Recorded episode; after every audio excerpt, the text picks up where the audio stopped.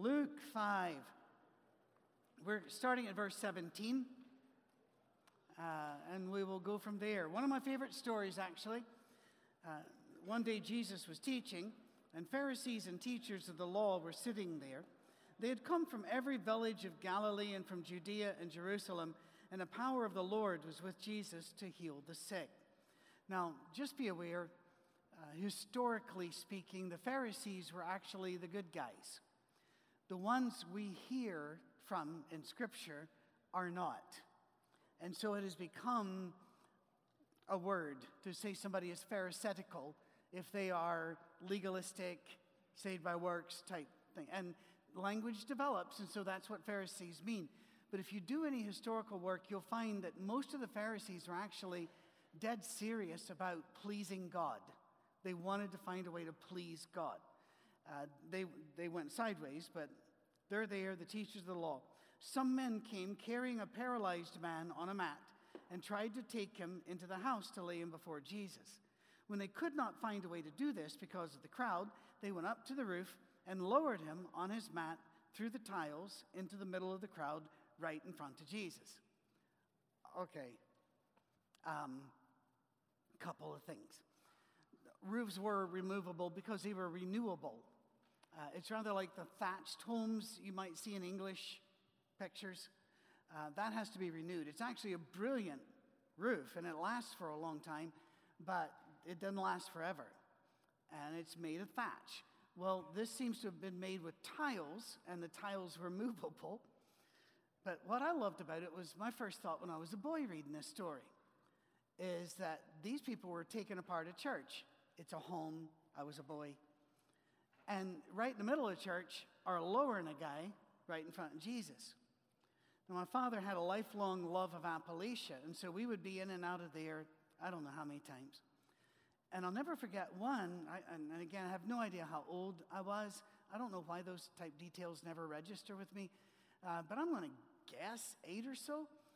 And here we were in this, um, this building, and some of this you're going to have a hard time buying because I would have if I hadn't been there. And they didn't have glass in the windows, they had boards, and they would stick them out, you know what I'm talking about, with another board and prop them open.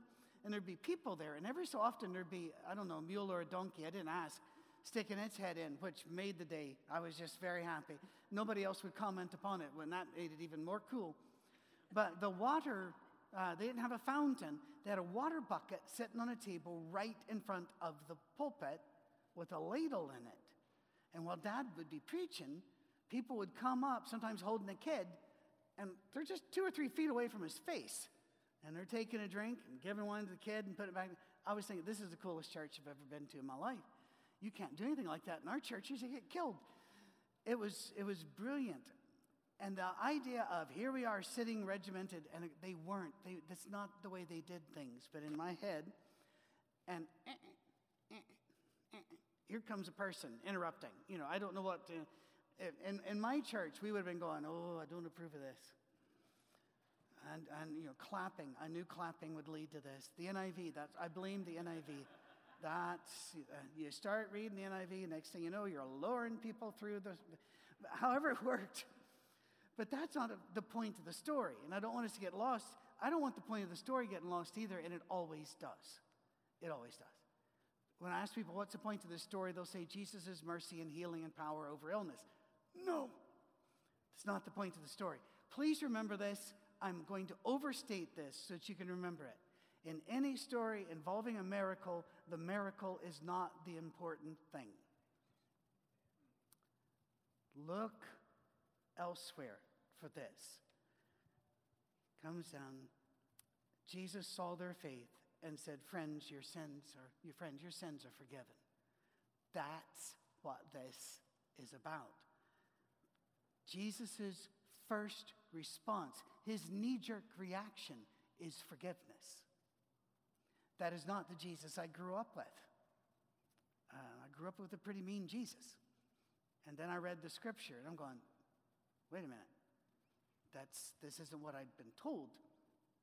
And I got angry and had to process all that. Um, Jesus is for, think of it, go through and you find like the woman caught in adultery where he says, you know, who condemns you? And she goes, no one. He goes, I don't either. Go and leave your life of sin. Get that in the right order.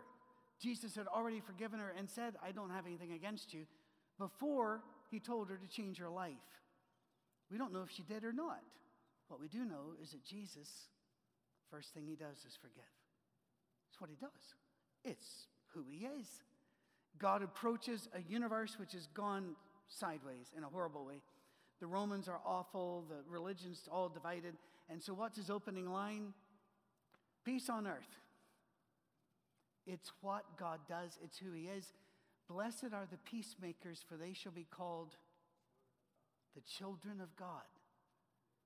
They look like this. I talked to um, Cami yesterday about one of our neighbors.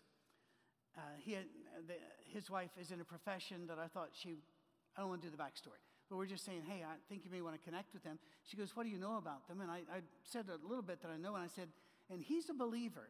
I think they're very strong believers. She goes, Where do they go? I said, I have no idea.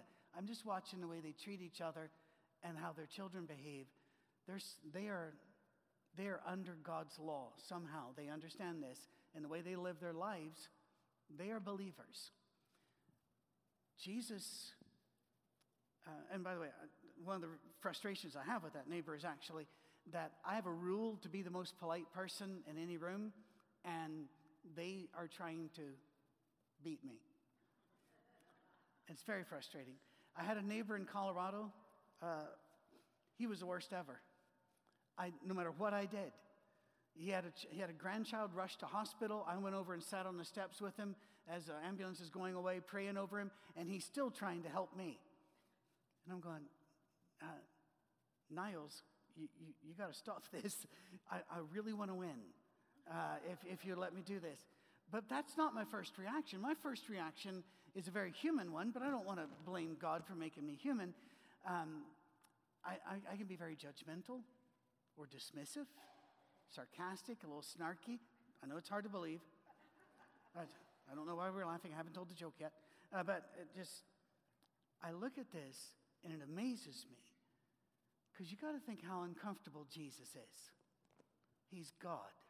Now he's wrapped in a skin bag in a room full of stinky people, half of whom think they're smarter than him, and they've come to find the problem. And even then, his first response is forgiveness. Even though it, they might have interrupted his thought, being God, he probably remembered how to circle back to that thing. This is what you need to get from this story. The healing bit, I, I want you to be, I'm going to say this anyway. I just want you to please understand what I'm saying. The healing bit does not impress me because I know He heals. He made the universe, for goodness sake. I sometimes wonder why did He heal then and not then? And I still do, don't you? You know, why do some people come out to the hospital in a box and some come out to a healthy, good life? I cannot answer that question. Yes, sir.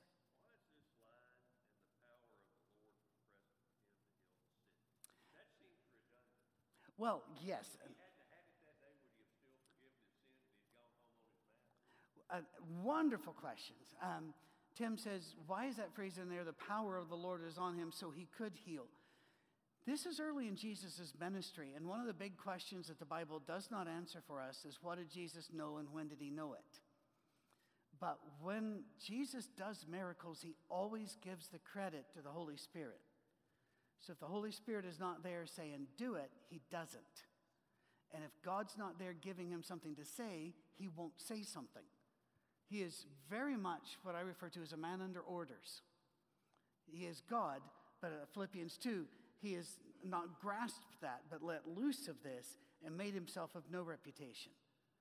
And so he would, uh, in fact, whenever people said he's doing miracles by the power of uh, Beelzebub or by a demon, he, that, he said, is blaspheming the Holy Spirit, not him. Because it's the Holy Spirit who does the power, who gave him the power to do this. And then the follow up was had, the, had he not had the, the, the power of the Holy Spirit to heal on that day, would he have um, still forgiven the sins and sent him home on a mat? I think yes, because that seems to be what he does, is forgiving sins. Please. On that matter, it's uh, even at his baptism, uh, the Father descended and uh, the Holy Spirit on him. It's not until after the cross that the sanctification capability of the Holy Spirit came upon all saved people. Of course, Pentecost had already come and gone by that time. There's another thing interesting in this section to me, and when it talks about their, he saw their faith, the breath illustrations you gave us this morning is what makes us different even than the angels. Mm-hmm. Because I'm confident that that equips a human being with the capacity for the Holy Spirit to reside in us, to come and live in us. And, uh, and of course, then that gives, that's the seed or the bed in which faith can come forth. That's right. And it depends then on what we do with that seed as to whether we stay in the logical realm of life or in the spiritual realm. And so when he saw their faith, faith is the greatest single thing about a human being our ability to believe. You're exactly right. And in fact, faith impresses God Yes. because God, you saw in Ecclesiastes, the reading there, God put us in a hard place.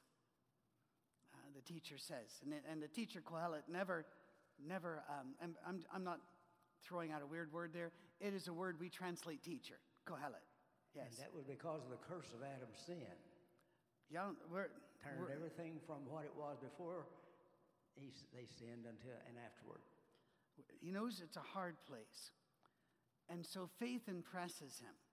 And his response, not only to faith, though, because how many did not even exhibit or at least say faith, and yet he healed them anyway?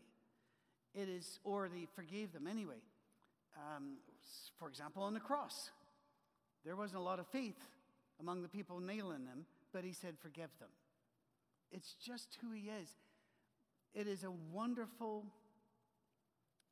wonderful thing. I, I'm, I don't want to be offensive here.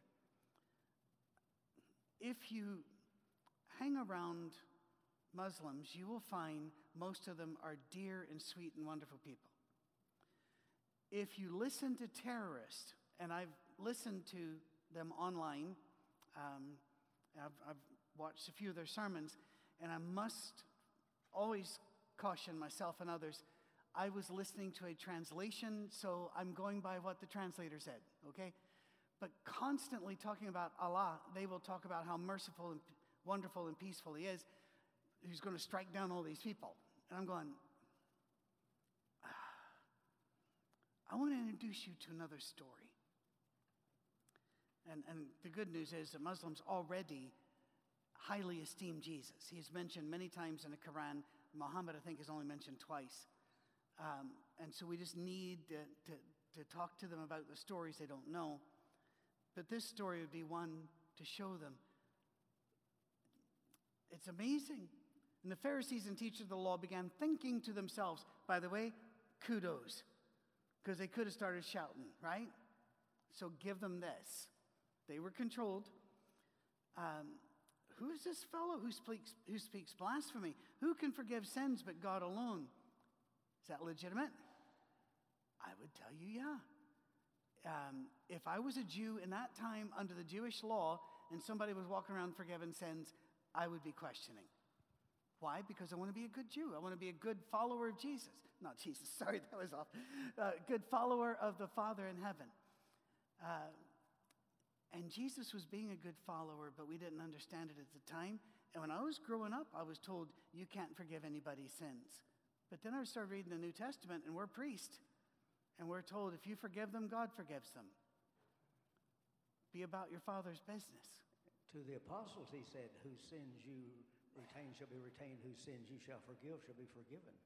That's right. You know, there's something else just dawned on me, Brother Patrick. It could very well be that forgiveness does not reside, cannot be anywhere there's not some level of faith. See, you can't, there's no forgiveness in the animal world, in the plant world.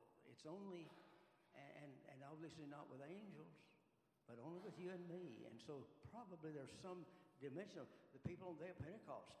They didn't know anything about Jesus Christ till they heard that sermon. But there was enough faith there for them to respond and receive his grace. Anyway, let's think about that more. Okay, we- we'll think about that. uh, Jesus knew what they were thinking and asked, Why are you thinking these things in your heart? Which is easier, to say your sins are forgiven or to say, Get up and walk? Let's start right there. Let's rather stop right there. Very legitimate question to ask because I've asked that type of question before. Um, in Britain, you don't get religious TV for a variety of reasons, but uh, re- you can get religion on TV. You know, they'll do a program about something. The only time I would ever see religion on TV was um, they would do the last call, which was a, a, little devotional before they turned off the television signal for the night. Remember when that used to happen? Uh, I think in America you did what, the Star Spangled Banner or something, right? Before you did. Over there, they would have somebody from the Church of England or, or the like uh, sitting in a chair by a little lamp, giving you a, a, little homily of two or three minutes and then shut it down. That, that was it. But you come to America, and I, I, I remember one time in one of our visits to um, Appalachia, there was a tent meeting. Oh my goodness, this was different. There was yelling and shouting and the like, and I, Dad didn't want me within 300 yards of it. I wanted to get within 100 yards. I wanted to see a little bit more. But he was, know, oh, you know, this is awful, and he, he'd go off on a rant. But my father had a point. I remember he said, watch, how, watch what they're healing. And I watched for a while, and he said, any of that visible? I thought, well, that's, that's a good point. Um, you know, I'm healing you of addiction. I'm healing you of this. I'm casting this demon. One, I'm not making this up, had spots on their liver.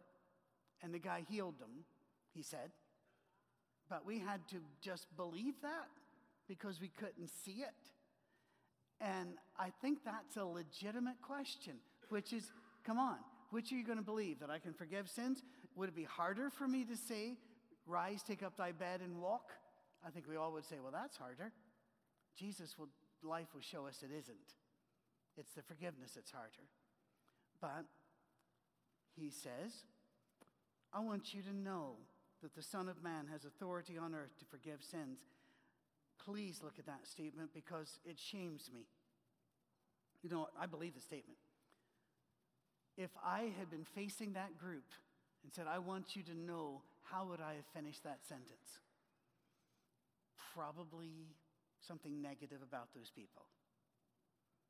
God is always showing me I've got growing to do. That instead of, he, he was not interested in shaming them, he was interested in winning them. And I only learned that by reading the debates of Alexander Campbell because he won every one of them.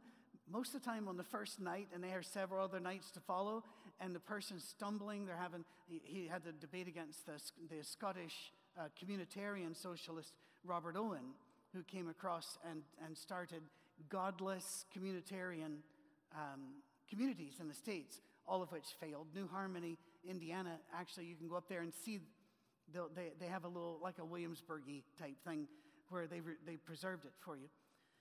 But he, um, Alexander Campbell's really the one who shut down Robert Owen in that debate. And yet, every time treated every debate person as a brother with kindness and respect, never reverted to any of the things I revert to in my head. Used to. I think I'm a better guy now. Um, I'm, I'm, I'm getting there. Cami is, is working hard. Why are you thinking your sins are forgiven? Get up. And, so he says to the paralyzed man, I tell you, get up, take your mat, and go home. Immediately he stood up in front of them, took what he'd been lying on, and went home praising God. You might not have noticed, I would have expected him to stay there and worship and study with Jesus. Jesus got him out of the room because that room might go sideways. He's been accused of blasphemy. Think about it in the guy's diary. I was paralyzed for X amount of years, and Jesus healed me. Same day, got my leg broke in a church fight. That would not be a good story. Well, actually, be a great story, but not a Bible story. So every now and then God gives you permission to not be with the group if the group's going to go sideways. I've talked, I don't know how many, whose churches are shrinking and dying, and The only solution the leaders will do is more of the same with more anger or power, just like the devil trying to fill our souls with things to give us meaning that never work, and the prescription's more of the same. And they'll say, But we've been here for so long, but, and, and I'll tell them, You don't have to go down with the ship. You're allowed to go find another. And I've had a couple that were an isolated believer, com- um, how do I phrase this? In communities where there were not many believers of any stripe. You know, think of, um, I think Oregon and what is the other one? It's, it's in, New, it's in uh, New England. They tie as having the fewest people with religious leanings. And so you can be stuck out there and you're hours away from knowing anybody else. And I'll talk to them about how to start a group and the like. And it's, they're thinking, if I leave this, I'll have nothing. I'm thinking, if you leave that, you might start something. You know, but it's up to the calling of God upon your heart. But sometimes you need to be away. Sometimes you need to go home. And did you notice, by the way, that that's what God did to the, um, the demoniac at the very first here? What did he do? Go home. Go home. We had, um, I was in West Virginia for, what was that, nine years, I think? Uh, Morgantown, wonderful people, still dear friends of mine. Uh, and the elders there are still in touch with us all the time and love them to pieces. They, um, the reality was narrow roads, mountains at night. Sometimes it was hard coming back on Sunday night. Sometimes it was really hard getting there on Wednesday night. And I remember one of my dear friends, uh, Greg, pulled me aside and he said, I've been away all week. And I know there's Sunday night services, but I've not been with my kids and I got to leave early in the morning before they go to school. Is it okay if I just stay home with my kids? I said, It's not okay if you don't. Go home. And he goes, Well, I, I hate missing Sunday night. I said, We made up Sunday night. Go home. If you don't know that, we did. You know why we did Sunday night services? Factories. When factories moved in, they were running different shifts. And suddenly, we had people working in the morning. So we had to do um, something. We had to do a mirror image with a different sermon. Preacher still had to work. Buy another sermon outline book. I'm not being mean to preachers. I did that. You, you do it. And we felt that, and all of a sudden it became mandatory, didn't it? Oh, yeah. And so when you go to small groups, I've had people say, You're just trying to get away from obligation. Uh, not if we're bringing people in our home, because when they're in the church, they leave. If you do a small group, you can't go ding, go. Right? You're investing more time in this. Anyway, go home. Immediately he stood up in front of them. All right, so what has been healed? Paralysis is over, right? Most of, most of the miracles in Scripture are multi layered. More than one thing is healed. A man blind from birth is able to describe what he sees when he has never seen it before. Um, there had been muscles fixed. There would be nerve connections from muscles to the brain about, um, about motoring through the world, motor location through the world. Um, tendons stretched. You know how tendons lock up? You, hey, I'm talking to the age here. That uh, I can touch my toes if I'm sitting in a chair and I have a pointer. You know, I've had, had a, my doctor once asked, Can you touch my toes? I said, I, I rarely find that interesting. I, I, I, um, I know where they are, uh, but that's, anyway, my doctor and I have a wonderful relationship. We really do. It's nice to have mutual respect, and, that, and, that's, and so you can play.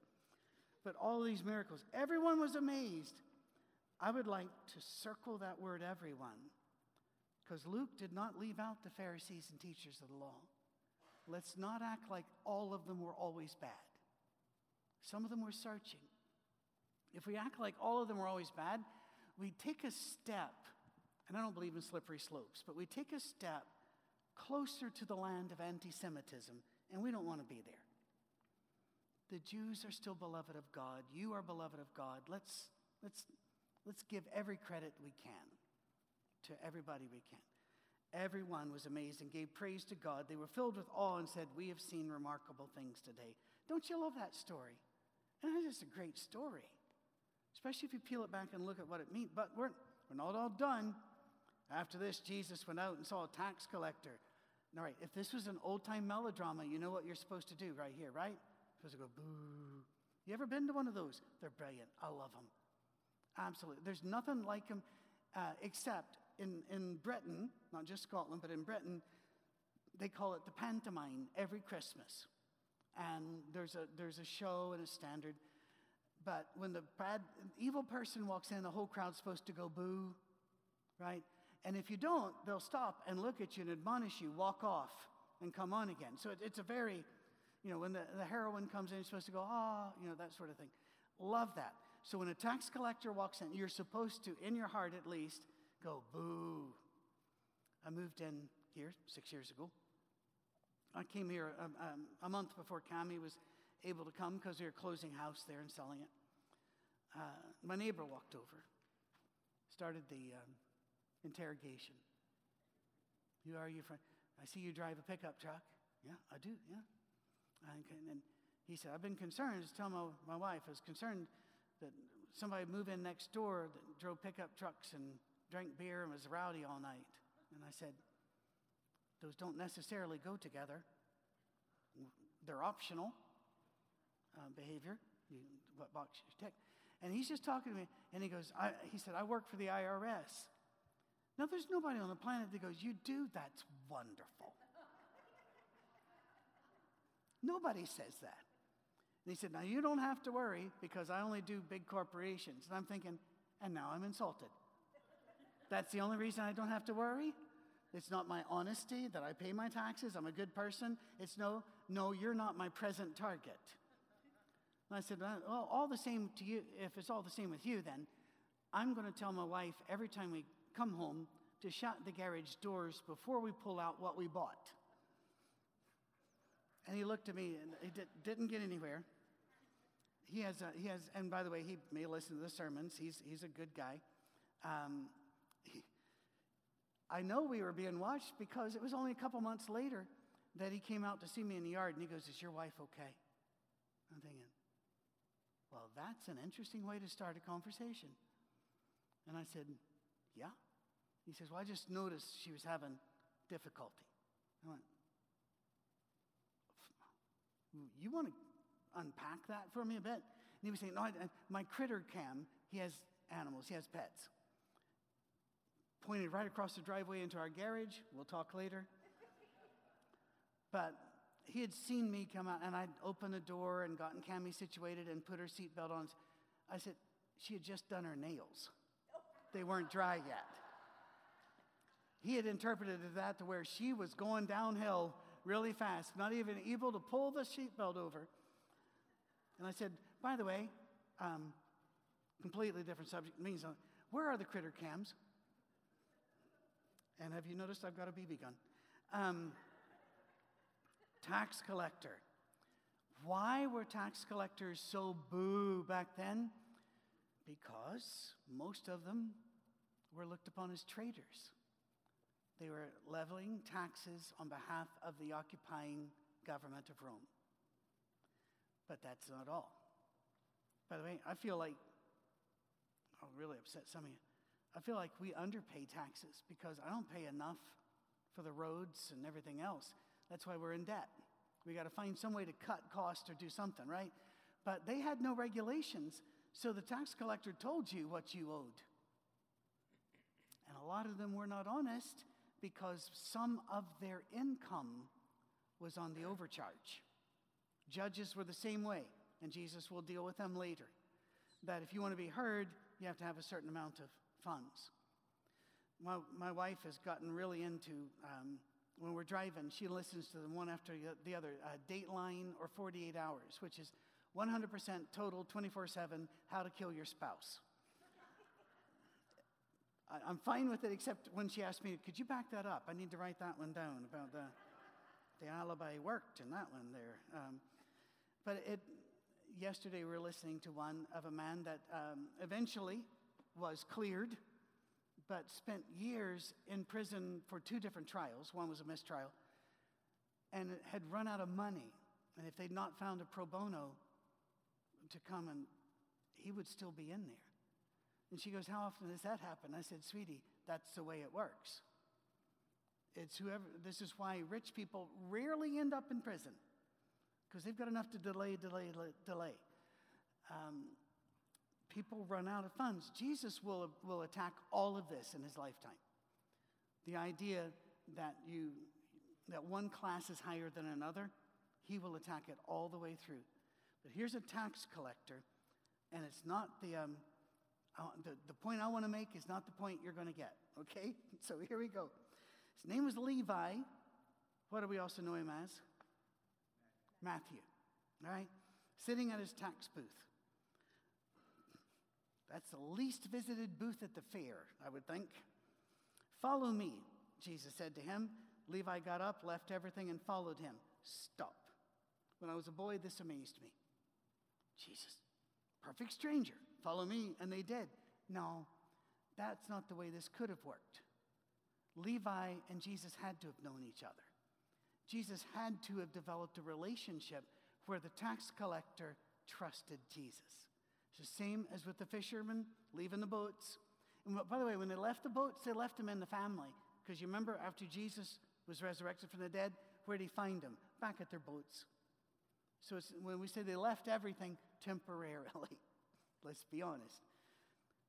Jesus would have been the rabbi that talked to Levi, that showed him kindness, that never frowned at him, perhaps had even interrupted people when they were uh, attacking him. Jesus would have worked this to where when he was ready, he says, Come on. And he goes. And I find that wonderful because we can do the same thing. We have not converted any of the 61 Muslims who attended here nearly two years ago, but they are still talking about Fourth Avenue. And when we go to the iftar meal again this year, which we will, uh, Lord willing, where the, we join them as they break the Ramadan fast, they will they always come over and pull in other Muslims and imams, the pastors, and tell them of the love, grace, and wisdom in that church and how there is something very special here. I haven't converted them yet. I'm still in the Jesus making friends with Levi stage. Um, by the way, I put that in the e blast if you'd like to join us February 28th, 29th at Otter Creek. Um, we're, we'll be meeting with them again loving on them again. And by the way, we treat, we understand reality. They do too. They don't like terrorists either. Terrorists kill far more Muslims than they do Christians. They don't like him either, so be aware. Uh, then Levi held a great banquet for Jesus at his house. A large crowd of tax collectors, this party. Wow. And others were eating with them. But the Pharisees and teachers of the law who belonged to their sect complained to his disciples, why do you eat and drink with tax collectors and sinners? Jesus answered them, It's not the healthy who need a doctor, but the sick. I've not come to call the righteous, but sinners to repentance. Um, a lot going on here. I love the phrase, who belong to their sect. The teachers of the law who belong to their sect. What does the word sect mean? I wish we had a different word because it, sect, you have to do that or people hear sex. And it's, when you're preaching real fast, it's hard to but sect, it means a group of people who are separate from the other people. And you hear the magic word, other. As soon as you can treat other people as others, not you, then you're allowed to mistreat them. Then you're allowed to be unkind to them. Right? Or did you, your hand's moving up. I don't know if that meant, okay. All right. Um, here is something which I find wonderful. When Levi began walking with Jesus, Levi wanted his friends to know about Jesus and brought him in. That's our response. I talked to um, some of our people, and they brought up what it's, it's a legitimate thing to say. When I said we need to bring more people in to hear what we're doing, they said, Well, I've talked to my neighbors, but everybody I know has already got a church. Fair enough. I get that. What if we expand our circles?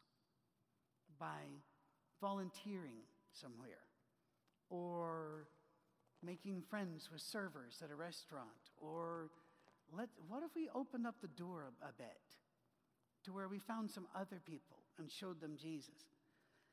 Why do you eat and drink with tax collectors and sinners? I do like that they separated the two. But Jesus said it's not the healthy, you need a doctor, but the sick. There was a, I don't even know if it's still running.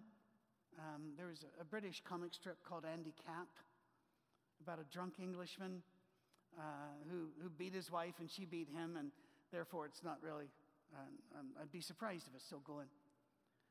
But um, there's one where he's walking by, and there's a pastor that always tries to get him to come to church. And I'm, I'm remembering this from childhood now. And stops him once, and he goes, You know, Andy, you need to stop your drinking. You need to come to church. And Andy goes, Religion's just a crutch. And the pastor looks at him and goes, And who do you know that's not leap, uh, limping? Well, it may not have been the best answer, but it's a pretty good one. The reason Jesus ate with sinners is so we know he'll eat with us. Because I'm, I'm still a sinner. I don't want to be. I'm no proud of that at all. I really thought I'd be better by now. But um, am I better than I was? Yeah, I am. But that's not the point, is it? I'm still a sinner, and he still eats with me. You know, my sins may not be your sins. I, I, I count myself very blessed by God that I've never been tempted by illegal drugs. Uh, I just, no. I've never understood the, the appeal, frankly, of them. But those people who have, I, I, my heart goes out to because I know, I know neurobiology enough to know, oh my goodness, do you have an uphill climb the rest of your life? That's a struggle.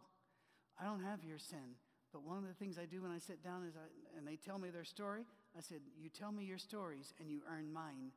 Here are my sins. We are all on a hard road together. We may have different sins, but if Jesus eats with me, he will eat with you. And we go from there. He ate with you today. That's what the Lord's Supper is about. Is one of the things the Lord's Supper is about. I haven't come to call the righteous. Um, remember back in the day when we'd go door knocking, right? Because there weren't that many distractions back in the day, so somebody knocked at the door. It was, it was like a phone rang. Now, there's nobody under 40 that we can talk to about this. But it used to be when you only had one phone. If you were rich, you might have a separate princess phone in the bedroom. But there was one phone, right? and tethered to the wall with a, a curly cord that never worked right. And the phone would ring, and people would run for it, wouldn't they? It was like, oh, it's like the Three Stooges used to do. There's somebody at the door. There's somebody at the door. It's, it's so excited. Well, you'd go and you knock on doors. I never liked the door knocking because it involved people, and it was a real struggle. Um, I can remember one of the last times I did was with my father years back now. And, um, we were in Glenrothes, Scotland. It's over on the east side. Uh, they got a great church there now, uh, but it was just getting started up. And there were only a couple of us that went out and you know had this packet of invitations and Bible stuff to, Uh, and you, if they weren't home, you slid it through the door because the mail there comes in a slot in the door, right? And he was he was a little friendly. He said, well, "We're not going to be able to cover all of this with just us, so you take that those streets, and I'll take this one." Yes. He went that way. I didn't knock on doors. Kind of rub them And I was, I was bending down once because it was a little lower, so I was bending down, and the lady opened the door. And I froze. She goes, Can I help you? And I went, Aye, you could. If you'll just shut the door. now, God's probably told my dad about that now, so when I, you know, I, we'll have that discussion later. But it used to be when somebody knocked at the door, it was kind of like, Ooh, Someone's at the door. It's not the way it is anymore, is it? We even have little doorbells. I've, I've SimpliSafe on mine. Some of you have Ring. It's a different denomination, but you're, you're probably saved. And, and it will say, There's somebody at the door. Unfortunately, SimpliSafe also thinks my neighbor going to work in the morning is somebody at the door. It all, you ding, they're in their car. And I'm going, no, I don't, I don't need to know that information. But we, we don't like people at the door, do we? It's different now. Well, when we did go door by door, we learned something very quick. Rich neighborhoods had nobody were interested in you. Poor people had the time and the hunger to know their lives needed to be better. So we went to the poor. You go, you don't go to the rich because, and this is being very, very unfair. I'm, I'm doing a big broad brush here. Because they do not feel the need for more. They are still trying to fill up their lives with other things. By the way, the suicide rate, alcoholism, drug abuse rate, divorce rate among rich people is as high as it is among the very poor. People don't realize that, but it is. Um, but they don't, they don't um, sense a need that the poor people did. I don't know if any of that's changed or not because door knocking's gone, gone away. But Jesus goes, I'm not here to call the righteous. Well, why not? Because they won't come. People who think they're righteous, I'm here to call sinners. My son now travels a lot, and just most of the time, flying from here to there to the other, wiring robots for KUKA Corporation, and very, very proud of him, so we are. But he texted me a week or so ago that he's learning what I always used to talk to him about that in airports, women with children and, and pushchairs and alike are, are treated so unkindly by TSA and then they start getting on the plane, and every, all the businessmen don't want to be sat beside with that, you know, sort of thing. And he said, I'm beginning to understand more and more about your rules. Because I had rules. One, you never walk by a crying person, ever. You stop, you offer help. You never allow a woman to feel isolated and um, without protection, defensiveless. So if you see them going through and she's struggling, announce, I'm a father, I've gone through this, can I help you? By the way, that still makes some women nervous for justifiable reasons. But now when I say I'm a grandfather, it's kind of like, well, I can run from him. He can't, you know. So, all right, there you go. I, it's fun to me. And the first time it happened, I was going, well, that's different. Uh, this lady came on, and her kid was going, and, and she's looking around. I said, why don't you sit here? It's Southwest. You know, I was sitting on, said, you can sit here. She goes, okay, thank you. Sat down, little kid just immediately staring at me, right? But that's fine. And halfway through the flight, she picked him up, put him in my lap. And she goes, I need to go to the restroom. And I went, okay. And she went off, and the kid's just looking at me, and I, I'm going, well, I can't flee. So maybe this is safe, I guess. I, I, must not look like a perv or something. Since then, it's happened a few times, and I always grin. I say, Thank you, Jesus, that I'm at least giving off that vibe. But he's learning it. Uh, and he, he talks about what he learns through the airports. We're here for the sinners. We're here for the broken. We're here for the hurting because we're sinners, broken and hurting. That's why Ecclesiastes is in our Bible, or why another book, and I'll end with this because our time's about over. I don't want to start a new story. Um, when I was a boy, I came upon that book called Lamentations, and I thought, well, that's wrong. We're not supposed to be doing that. And whenever I asked the preacher about it, it happened to be my dad, but I asked a couple others as well, their responses were always, well, that was before Jesus. As if, no, you don't lament now. We lament. And for good reason. It's hard down here. But the world doesn't get to write the end of our story. Jesus does. While we must go to Ecclesiastes, we don't live there. We live in the Gospels.